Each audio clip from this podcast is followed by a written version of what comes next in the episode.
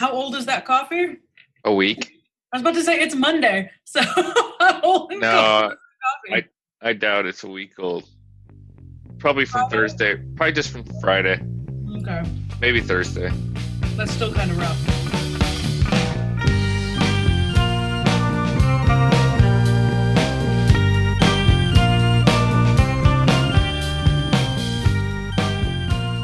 How are you doing today, Chris? I am um, suffering from working in my woodworking garage area, cleaning up all the dust without wearing um, uh, an inhaler. People, especially when you study human biology, you should know better than to be sucking dust into your lungs with no respiratory devices. You human biologists should know better. I'm in a similar situation on two fronts. One, we're getting a house ready to sell, which means a massive amount of cleaning and dust and cat hair and all that. And then two, using my meat smoker. I should really wear a mask, and I don't always do that. the amount of smoke inhalation is really bad, Yeah. but the results are totally worth it in the end. Well, the the the hobby that I have of downing uh, allergy meds and then going crazy in my lawn and garden and garage all weekend is very emotionally satisfying. Uh, But my lungs and allergies on Monday. Last week I was laying under my desk. I was so bad off. I I realized that was not just due to eating so much candy at midnight on Easter and, and not being able to sleep, but because I'd mowed my front and my back lawn without wearing a mask. And Yeah, So- not the best, not the best. So our guest today was the HBA Phyllis Eveleth Award recipient for Best Student Poster, and her name is Yelena Yankovic, uh, and she's a grad student at Notre Dame. let's read the title. It was called Forced Migration and Chronic Stress, a study of traumatic experiences, mental health, and cortisol among refugees in Serbia. And I think that's pretty self explanatory. We're gonna have her unpack it a bit, though. We're going to have her unpack it a bit. She, she looked at forced migration and chronic stress, and she measured cortisol and perceived stress and the impact, used the impact event scale revised and the refugee health screener um, and and fingernail cortisol which i'm we now have a couple examples in the notre dame lab they seem to Mhm. be using a lot of fingernail cort and they're, Also they're among refugees as well, but in Yeah, different yeah. areas. yeah hello Hello. How are you? Great. How are you? Good. Thank you so much for joining us while you're in the field. What time is it there for you right now? Right now it's 5:36 p.m. 5:36. So just just about dinner time. Yeah. you can say that, yeah. Dinner We're on approaching lunchtime. We're- now tell us tell us where you are Uh, right now yeah for the podcast listeners where are you I'm in Belgrade, Serbia currently. and what house are you in My house. Right on. you're home with your family yeah, my my home with my husband. ah Very nice. That's got to be nice that field work means going home to family for you. Yeah, it's amazing. Actually, uh, I have I was lucky enough to do my work in my home country where my family and my friends are. So I can enjoy in my work and at the same time enjoy my family and my friends. Which means you get a lot of support, Yes. emotional support, and uh, during field work. That's a really wonderful situation for you. It is, it is. But at the same time, while I'm in the United States, so, uh, that is something that is probably the most important part of Mm. me being so persistent and being able to continue with my uh, academic journey and being so far away from my family Hmm. is having that support while we're miles and miles uh, apart. Well, you kind of introed really well into the first question we always ask everyone on this podcast, talking about your academic journey. Maybe tell us a little bit more about that of how you got into anthropology, how you came to the United States for a graduate degree, and why you decided to pursue it. So I came to the United States six years ago. Uh, I had a friend who pursued his degree in international peace studies at the Kroc Institute at Notre Dame University, and he told me about Notre Dame University, which is a university that is not well known in Serbia. Actually, nobody knows about uh, Notre Dame. And he told me, uh, knowing me and my background and my interests, he told me that this program in international peace study would be a great fit for me and uh, what I want to do in my life. So I decided to apply for the first time in my life to uh, a university in the United States, and I got accepted and decided to come and my degree in international peace studies. But what happened in my last semester, I took two classes in anthropology and I simply fall in love. Like my mind was completely blown away. And this is something that I realized at the time four years ago that I want to do for the rest of my life since it complemented my, my background and my interests. But I was uh, thinking, do I want to do it in the United States and pursue my PhD degree or go back to Europe? But a professor who was teaching those two classes convinced me that the best way to do it is to stay in the United States and to do my PhD there, uh, since my department is advocating for integrative approach, which I really, really love in anthropology, and mm-hmm. uh, working with all four subfields um, while you're trying to understand and study a uh, certain phenomenon. Who was that professor? Uh, it was Professor Rahul Oka. yeah, he was. So I took two classes with with him, and uh, he was really, really persistent in in convincing me to stay and and pursue my degree and I was resisting uh, for a couple of months, but then I was like, okay, I'll apply to Notre Dame and I'll try uh, my luck. And I got accepted again and decided to continue with my my my uh, study and and uh, research, uh, but this time in anthropology. So, what led you to peace studies? What was your life before that? So I did a similar master's uh, program in uh, Belgrade, Serbia. It was about nonviolent strategies and methods. And I worked for the government and NGOs. Uh, so practically my professional and academic background fit really well with uh, international peace studies. But in a way, I did not get answers to certain questions mm. and anthropology classes, I realized that I can answer uh, and fill those uh, uh, holes in my knowledge practically and be more working closely with people that I want to learn more about. And th- that is something that practically gave me a completely different perspective to the same phenomena that I was researching and studying from uh, peace studies uh, view. Well, just just to sort of without going from when you were a tadpole all the way through undergrad. I know personally that I don't know anything about the school system in Serbia. Uh, so just how how do they compare? Like, sort of what if you were going to give a brief overview of that part of your life? What led you to to the master's degree and all that jazz? So, in my second year uh, during my undergrad studies, I knew that I want to be a professor. Mm and practically that is my my end goal. I can see myself doing that. And i realized that to be a professor you need uh, to have certain degrees.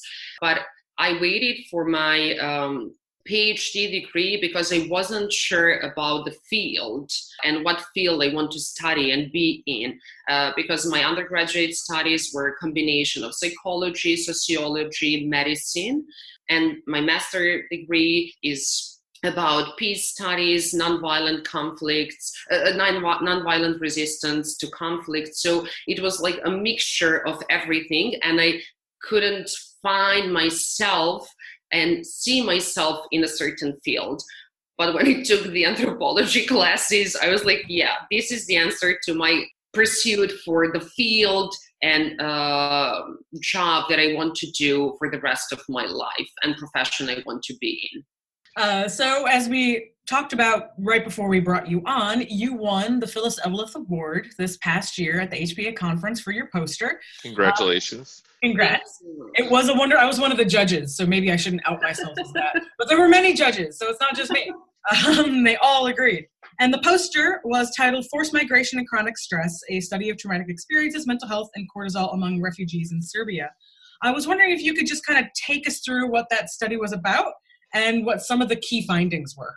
So, what I uh, wanted to practically study and learn and understand more is the relationship between traumatic experiences, exposure to stress, physiology, and uh, health. And in my uh, second field season, uh, I worked in an asylum center in Serbia and trying to collect data to be able to uh, explain that relationship. So I worked with 72 people, 72 individuals, collecting survey, interview data, uh, and trying to understand how those experiences on their way to journey uh, affect their mental health and physiology once they reach their uh, uh, destination. Mm.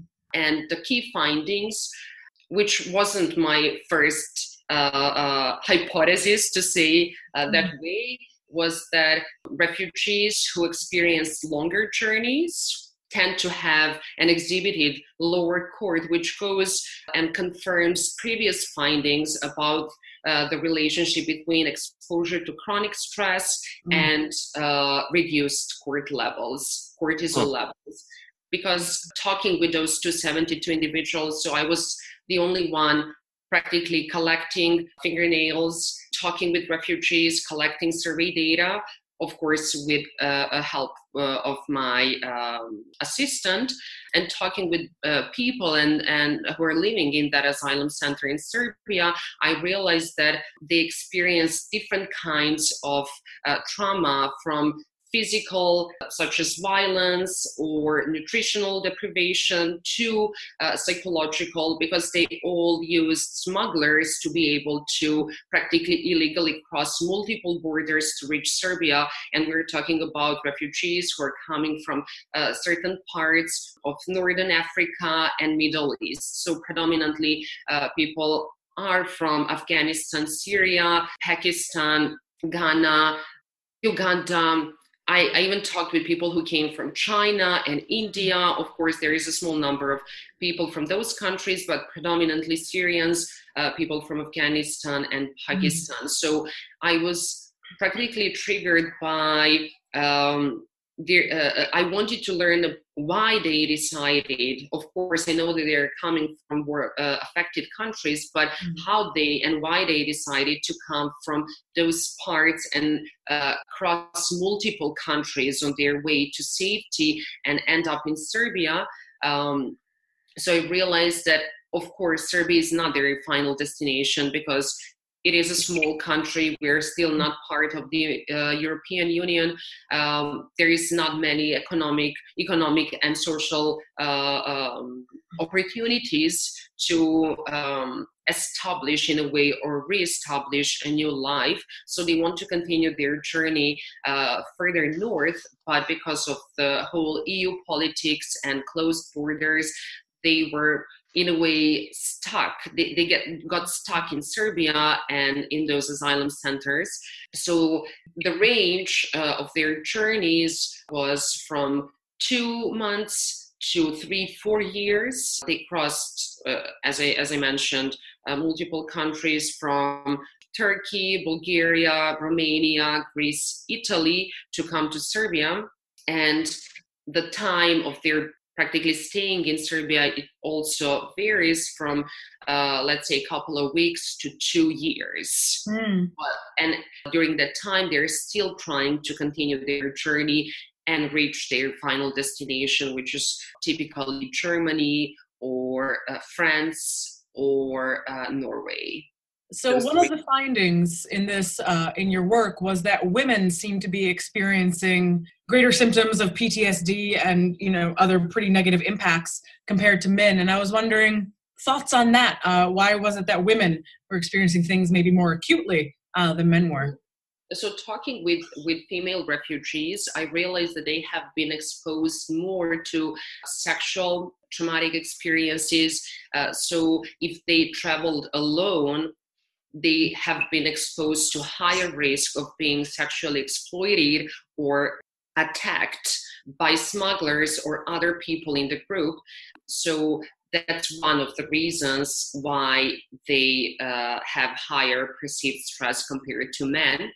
Also, uh, traveling with children as a family puts more pressure and stress on women because they have to take care of kids while men are taking care of some other things on their way to safety and security. Mm-hmm. Um, so those two main reasons may affected or might affected uh, higher perceived stress among women compared to men.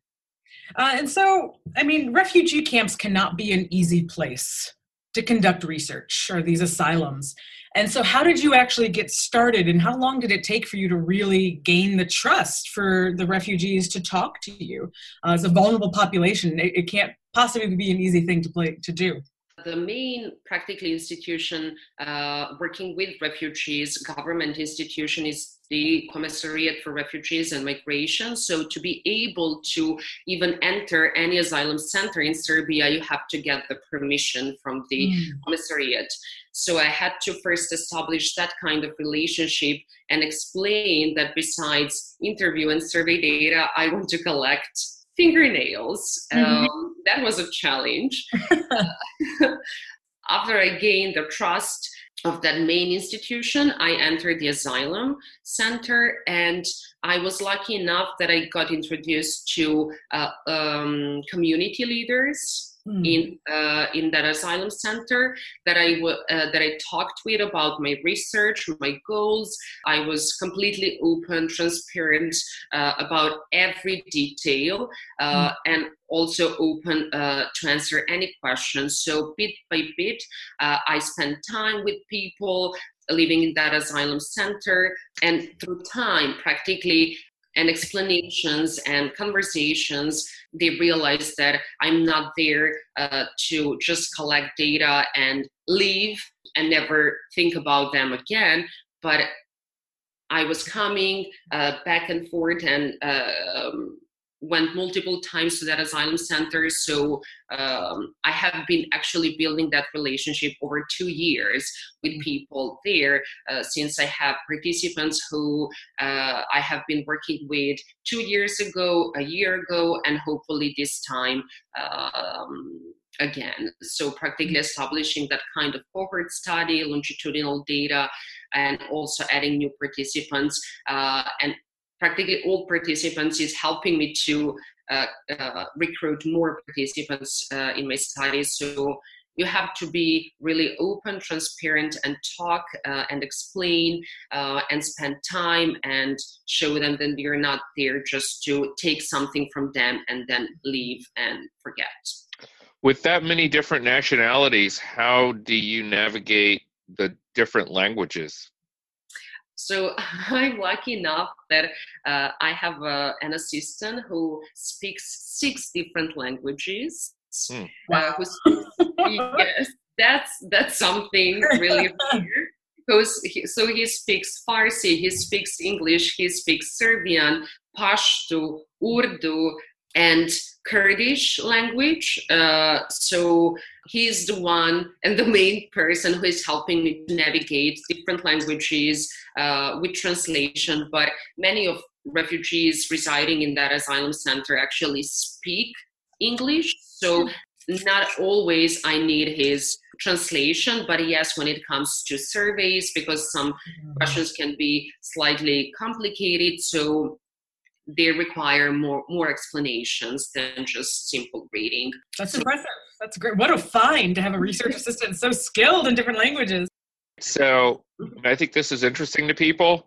We're negotiating all these languages. We're in this uh, awkward setting, and fingernails is not something people are used to having scientists doing. This is sort of like in the realm of witchcraft or things people are afraid they're going to use to steal their soul and I'm not kidding. These are some folk beliefs right. around the world still. So, what does this procedure look like? What do you do? So practically, uh, before I even start to collect any kind of data, I talk about my research. I'm, I'm telling them what kind of data I, I will be collecting. So I typically do first fingernails. I'll clip all 10 fingernails and tell them that this will uh, tell us about their levels of stress and how that might affect their health and physiology. So, practically, I did not uh, encounter any resistance because I before I even collected and decided to collect fingernails, I talked with refugees, and here seemed more problematic than fingernails. Mm.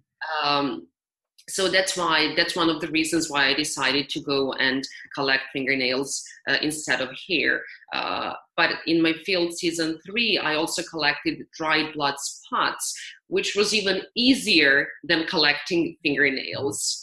I don't know uh, uh, why, and I, I don't have a full explanation. But as I uh, said, being really transparent and uh, open and explain the entire procedure, how it will look like, somehow uh, they were really, really willing to to um, give those samples. What is the procedure? Do you have your own fingernail clippers? Did they clip their own nails? What's no. so practically the procedure is uh, I have my own fingernail fingernail clippers. Uh, I have gloves. Uh, I have um, plastic bags. So, and then a piece of uh, paper where fingernails would land. Mm-hmm. Uh, so I would be the only one clipping because we had to, and we wanted to have a standardized procedure. So I had to be the only person clipping those those nails. Although some of refugees wanted to do do that themselves, especially men it was really weird to them that a female would clip their fingernails. But after explanation answering their questions they understood why i needed to be that person and the only person clipping the, those um, nails. Do they have to clean under them and all that stuff first or? Yes but they all had clean fingernails so i I practically did not have to tell anyone, can you please clean your nails so that I can clip them? Yeah, I did not have that. that and what about polish or anything? Does that make a difference? Yeah, I yes. Uh, so I asked female uh, participants to uh, take off their nail polish so that I can clip their fingernails. Yes. Just a little methodological insights for our listeners and me. The fun sure. Uh, right, going back to where I was going before the awesome methodological bit, uh, because you mentioned one of the key things to getting participants on board was you keep coming back and you're not just collecting data and leaving. Uh, and I'm wondering what kind of, I guess, your long term application and goal is for like giving back to these participants. What do you hope you can do that might help them or be applied to either this refugee population or other refugee populations around the world? So my hope is that I can, in a way, influence some policies, solutions, and responses to refugee crises or migration or ref, uh, or displacement uh, policies that regulates those issues and questions. Uh, of course, when I tell them, I typically tell them that that is my goal, but that I cannot promise that I can make any difference, but I'll do my best to, um, in a way, help those policymakers to make right decisions and in a way improve their living conditions. And for example what i realized working uh, in uh, that asylum center and practically worked in two asylum centers one close to belgrade and one uh, 100 kilometers away from belgrade the capital i realized that they really really uh, lack psychosocial support.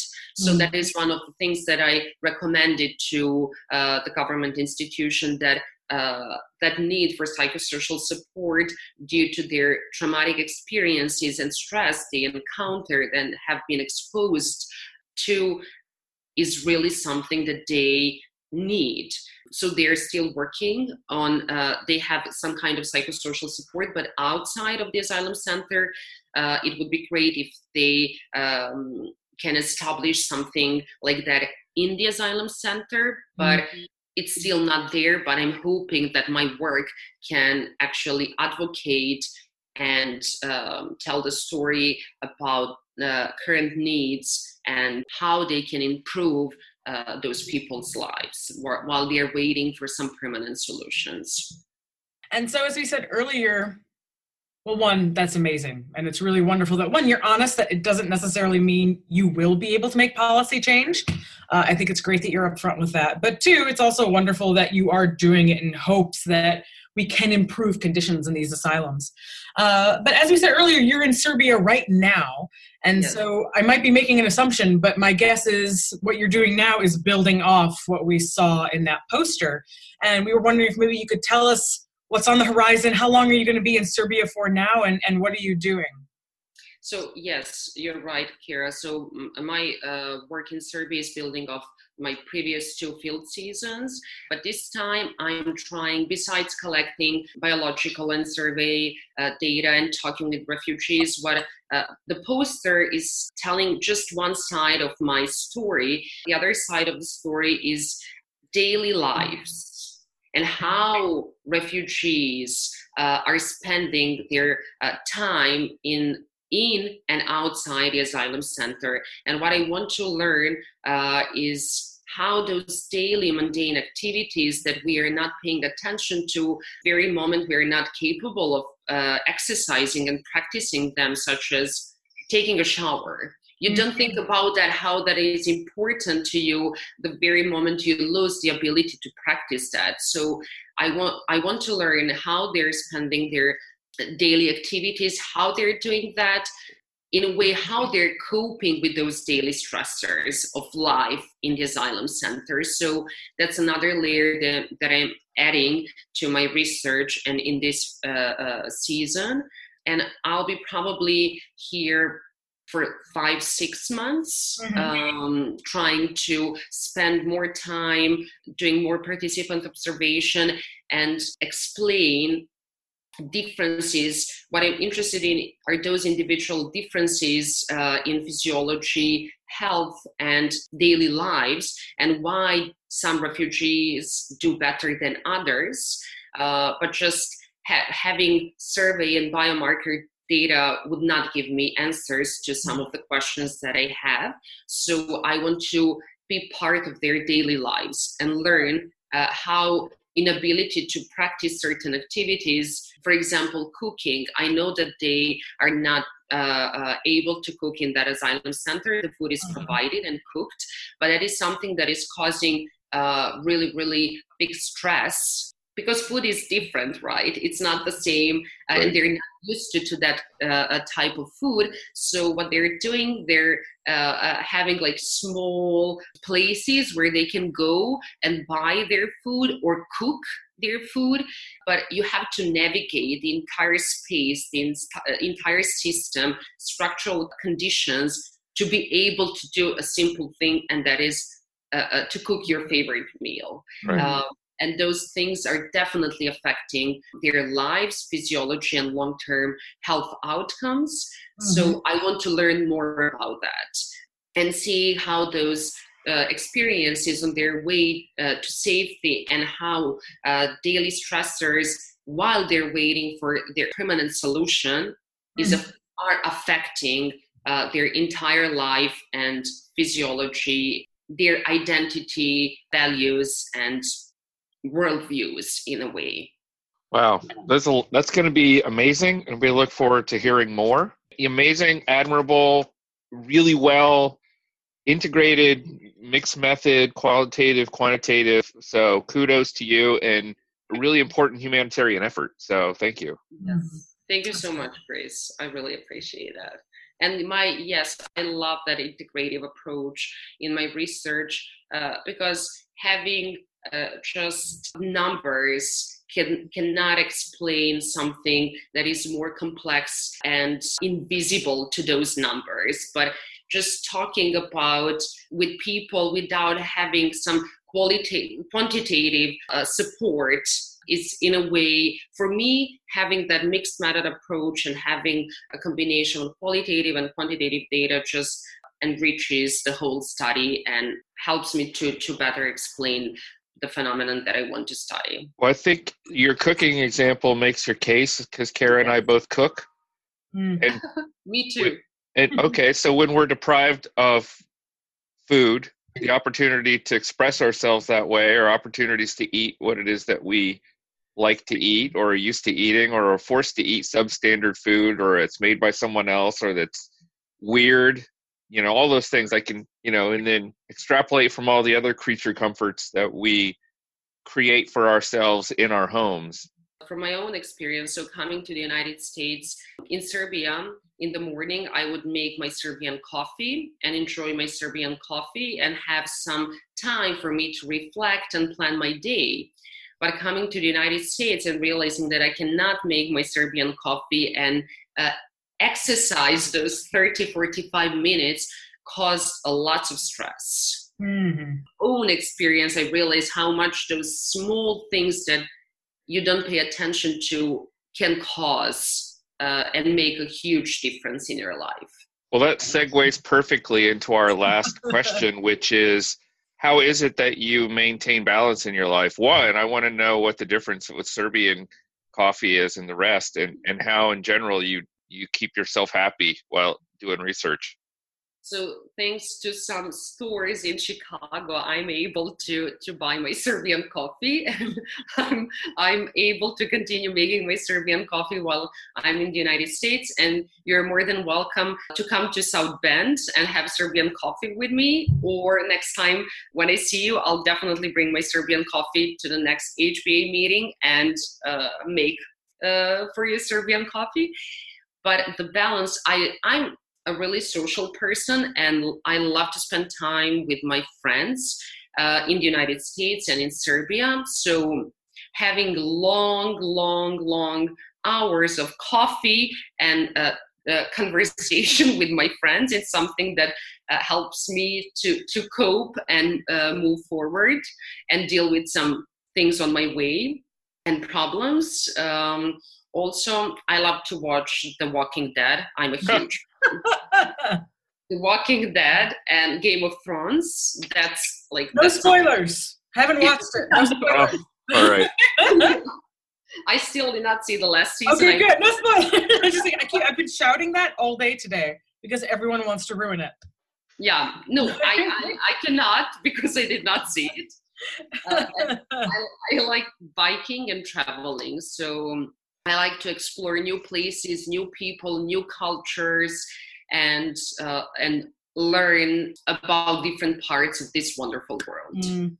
Well, that sounds great. And then how can people get a hold of you? I'm not sure what social media that you use or if you've got a website or email you're willing to share.